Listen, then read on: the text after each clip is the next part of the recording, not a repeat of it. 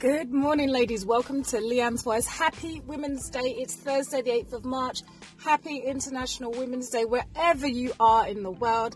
Celebrate you today, whether you're a mom, a wife, a single, a widow, whatever it is. When you're a woman, just celebrate being you. So have that hot chocolate, go to the sauna, get the massage, or just simply rest and put your feet up.